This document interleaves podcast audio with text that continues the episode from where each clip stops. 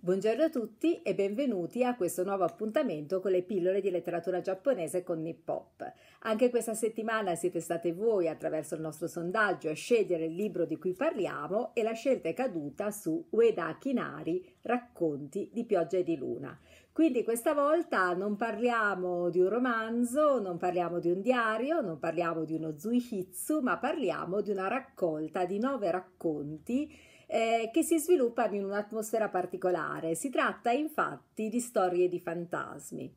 Eh, apparso nel 1768, questo testo è oggi fra i più importanti i più famosi e i più amati comunque della letteratura giapponese dell'epoca premoderna e in particolar modo della letteratura giapponese di epoca Tokugawa. Vorrei cominciare leggendovi in realtà un brevissimo passaggio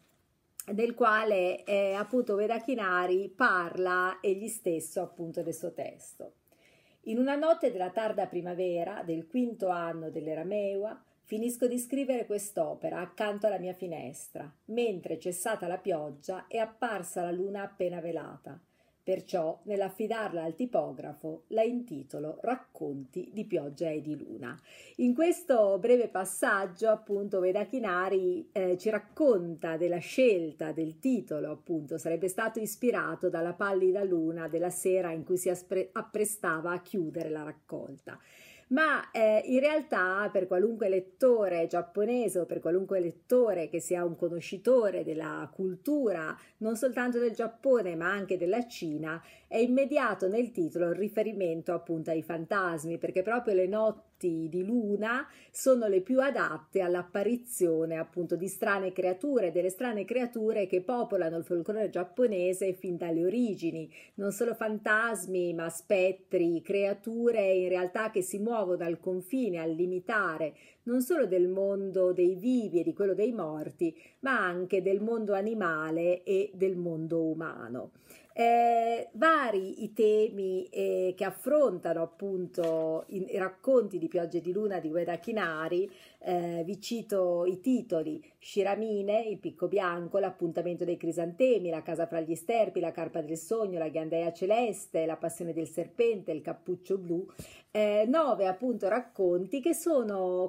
condividono la caratteristica di essere ambientati nel passato. In realtà l'ambientazione dei testi è varia e si va appunto dall'epoca Heian fino diciamo all'incirca al 1600, ma quello che caratterizza questi testi e che li caratterizza anche rispetto a quella che era stata la produzione di Ueda Kinari fino a quel momento è proprio questo recupero, questo ritorno a una tradizione culturale, a una tradizione storica eh, reinterpretata e riletta ovviamente alla luce di quella che è la sensibilità di Akinari proprio sulla finire del Settecento. Ueda Akinari era originario di Osaka, Osaka, insieme a Edo, il vecchio nome di Tokyo, era la città più vivace sicuramente di quel lungo periodo di pace che va sotto il nome appunto di epoca Tokugawa o epoca Edo. Un periodo che si snoda dagli inizi del 1600 fino al 1868 e che vede il Giappone prosperare nella pace. Dopo un lungo periodo di battaglie che separa appunto il finire dell'epoca Heian dall'inizio dell'epoca Tokugawa e di scontri sanguinosi che hanno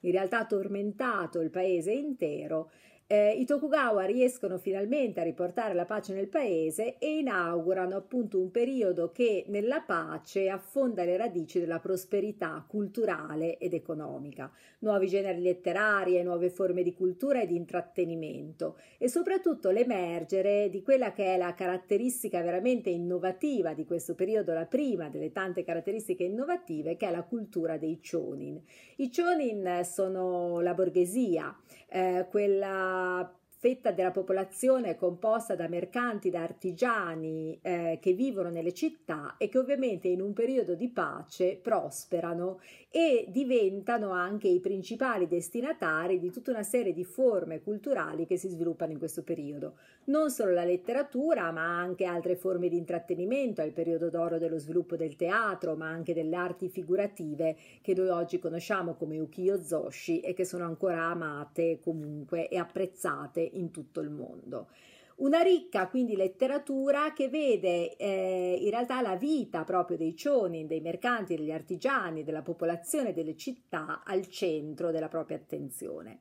eh, una letteratura vivace, una letteratura che è più popolare sicuramente rispetto alla raffinata letteratura dell'epoca Heian. Una letteratura che è molto variegata e che combina spesso la parola all'immagine. È interessante come in questo contesto in cui fioriscono nuovi generi e nuove forme, Ueda Kinari in questa opera, Ugetsu Monogatari, e nell'altra raccolta in realtà gemella, che è Harusame Monogatari, racconti di pioggia di primavera, recupera nel titolo il termine Monogatari. Il termine Monogatari nei nostri incontri l'abbiamo già visto utilizzato nel titolo del Genji Monogatari o del Taketori Monogatari. È un termine che richiama una forma di scrittura antica, a un racconto appunto che trova il suo maggiore sviluppo e la sua maggiore popolarità proprio nell'epoca Heian, un'epoca molto lontana appunto rispetto al mondo vivace e brillante in cui viveva Ueda Kinari, che peraltro apparteneva egli stesso a una famiglia di mercanti.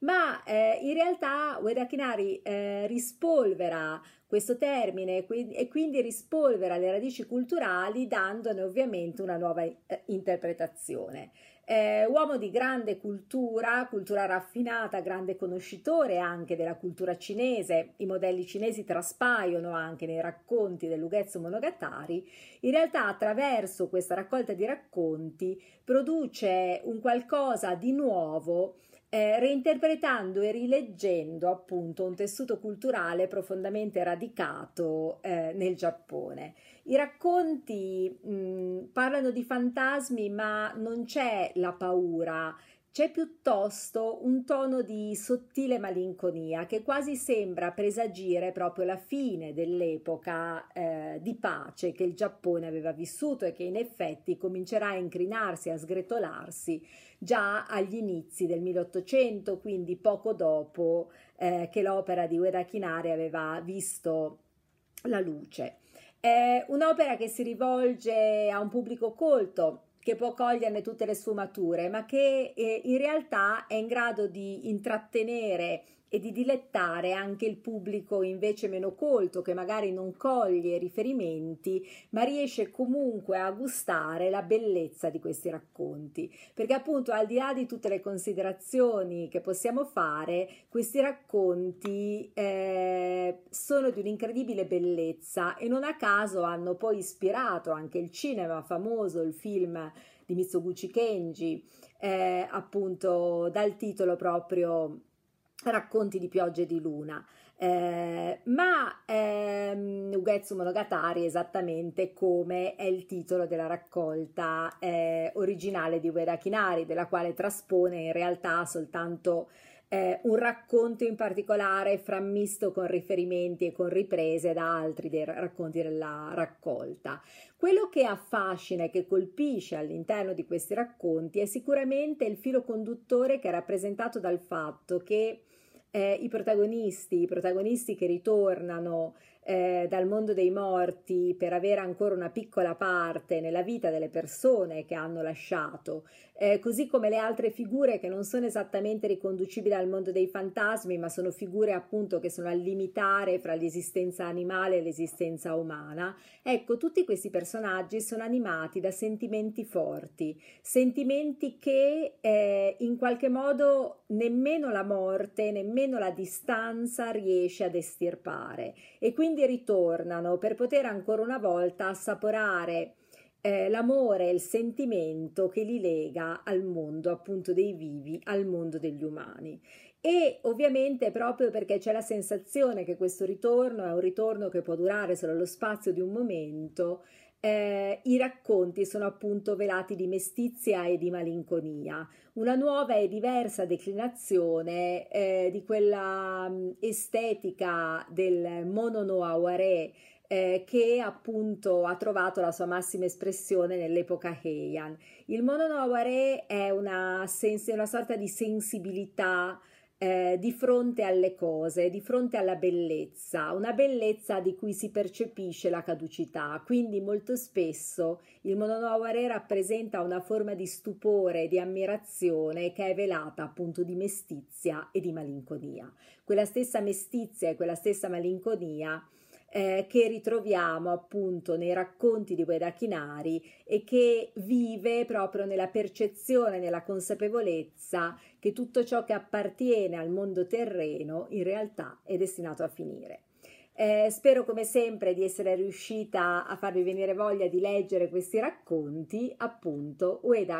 Achinari, Racconti di pioggia e di luna pubblicato da Marsilio Editore nella bellissima traduzione di Maria Teresa Orsi. Maria Teresa Orsi che abbiamo già incontrato parlando del Genji Monogatari, è stata una delle più grandi eh, appunto eh, traduttrici sicuramente e studiose di letteratura giapponese classica e non solo classica eh, e appunto ancora continua a regalarci eh, opere bellissime. Volevo leggervi a questo proposito un passaggio appunto che conclude la sua splendida introduzione eh, dove appunto mette in evidenza come nei racconti eh, appunto di Ueda Kinari, il ricorso al soprannaturale è soprattutto in funzione estetica, la paura è mitigata dalla poesia, e quando cantano i fagiani e combattono i draghi, il brivido dell'orrore si accompagna all'emozione della bellezza. Eh, quindi non vi resta che augurarvi buona lettura ancora una volta con Gueda Chinari, racconti di pioggia e di luna.